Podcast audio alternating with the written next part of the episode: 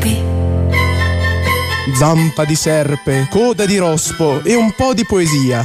Questa è la magia per entrare in erboristeria. Ah, meno male che ce l'abbiamo sempre questa magia. Buongiorno Rosalina Costa. Buongiorno a tutti voi. Allora, di cosa parliamo quest'oggi? Mi verrebbe da dire brrr, che freddo. Infatti, parecchio. E quindi parliamo di geloni. Va bene, dai. E perché molto spesso quando assistiamo a delle repentine variazioni di temperatura, come in questo periodo, perché anche da noi in questo periodo ogni giorno il clima è veramente differente, no? Sì. Quindi abbiamo un'escursione termica velocissima e rapidissima, e questo può dar luogo a una problematica molto fastidiosa che si chiama geloni. Okay. I geloni sappiamo che sono dovuti a un fenomeno infiammatorio, uh-huh, che riguarda la pelle, in particolare i piccoli vasi, che subendo una vasocostrizione e vasodilatazione repentina possono rompersi, e quindi tutto ciò può creare una fuoriuscita di liquido ematico con conseguente fenomeno infiammatorio.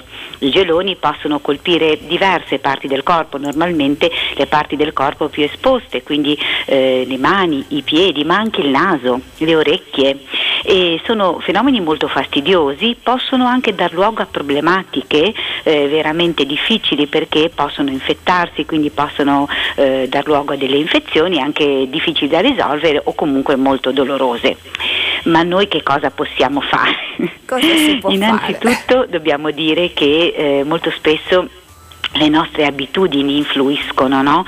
Su quello che poi è la predisposizione a contrarre disturbi o patologie, quindi avere delle buone abitudini può aiutare: un'alimentazione sana, ricca di frutta e di verdura, quindi di vitamine, un adeguato apporto di acqua, evitare il fumo, perché molto spesso il fumo può essere un promotore, no, di queste problematiche, fare attività fisica, coprirsi adeguatamente, soprattutto se siamo predisposti a problematiche legate alla circolazione, quindi anche le nostre abitudini possono influire positivamente per evitare certe problematiche.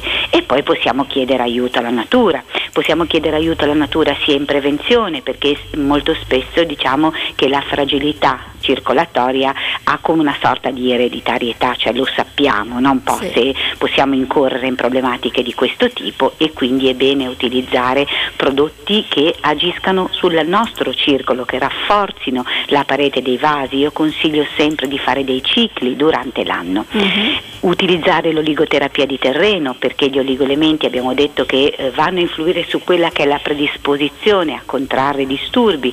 In questo caso gli oligoelementi utili sono il manganese e cobalto per il disequilibrio, e in caso proprio di geloni specifico l'utilizzo di anche cobalto in oligoelemento, che va proprio a agire sul fenomeno infiammatorio dei piccoli vasi.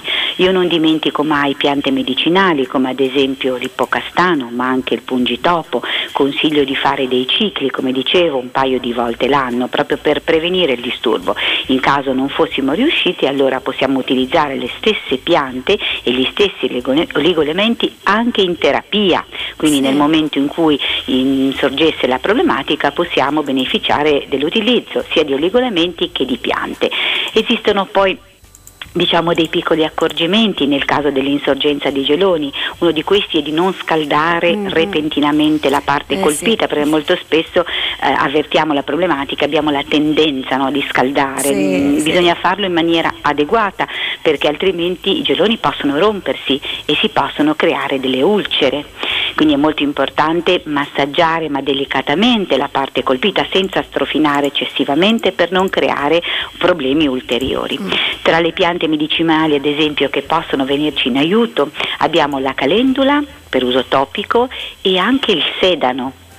Pensa, gli antichi utilizzavano per la cura dei geloni un decotto di sedano preparato mediante l'utilizzo di alcune coste di sedano fatte bollire in mezzo litro d'acqua, e poi utilizzando il decotto per fare degli impacchi e dei bagni, ma anche in questo caso non a temperatura elevata, cioè il decotto deve essere utilizzato tiepido. Perché lo sedano fa bene alla circolazione? Il sedano fa bene alla circolazione, per uso topico ha proprietà lenitive cicatrizzanti. Ok. Un po' come la calendula, possiamo preparare lo stesso decotto utilizzando la calendula, anche in questo caso il decotto pronto va utilizzato per impacchi e bagni tiepidi. Possiamo utilizzare delle creme a base di calendula stessa, che sappiamo ha una funzione lenitiva, cicatrizzante. Inoltre la calendula agisce anche interrompendo la conduzione dello stimolo nervoso del dolore, quindi aiuta molto, no? In questo caso, perché molto spesso queste problematiche danno dolore. Sì. Possiamo utilizzare l'olio di iperico. L'olio di iperico è veramente un rimedio portentoso per tutte le problematiche infiammatorie legate alla circolazione. Lo utilizziamo ad esempio anche nelle piaghe da decubito, lo usavano già gli antichi, e quindi possiamo effettuare dei massaggi o con olio di calendula o con olio di iperico. Possiamo utilizzare un'altra pianta medicinale che è l'aloe. Sì. Sappiamo che l'aloe sulla pelle ha proprietà cicatrizzanti, lenitive, quindi il gel di aloe utilizzato sul fenomeno infiammatorio può essere davvero efficace. E poi, Laura, parliamo sempre di fiori di Bach. Sì, servono sempre. Servono sempre. Uno dei fiori, diciamo, che ci può aiutare, dato che i geloni sono dovuti, abbiamo detto, a un cambio repentino, no? Quindi abbiamo un fiore del cambiamento, è Walnut. Eccoli. Può aiutare anche lui. Anche lui, tutto aiuta in natura, naturalmente con gli opportuni accorgimenti da parte nostra. Va bene. E allora, pronti, se soffrite di geloni adesso avete tante armi in mano da poter provare, per togliere questo fastidioso freddo doloroso, diciamo così. Sì. Grazie Rosalina, davvero, a mercoledì prossimo. A mercoledì. I consigli della nostra trasmissione sono curati dalla dottoressa Costa dell'erboristeria Il Frutteto in via Bancalaria Chiavari. Robin Lloyd, Radio Aldebaran.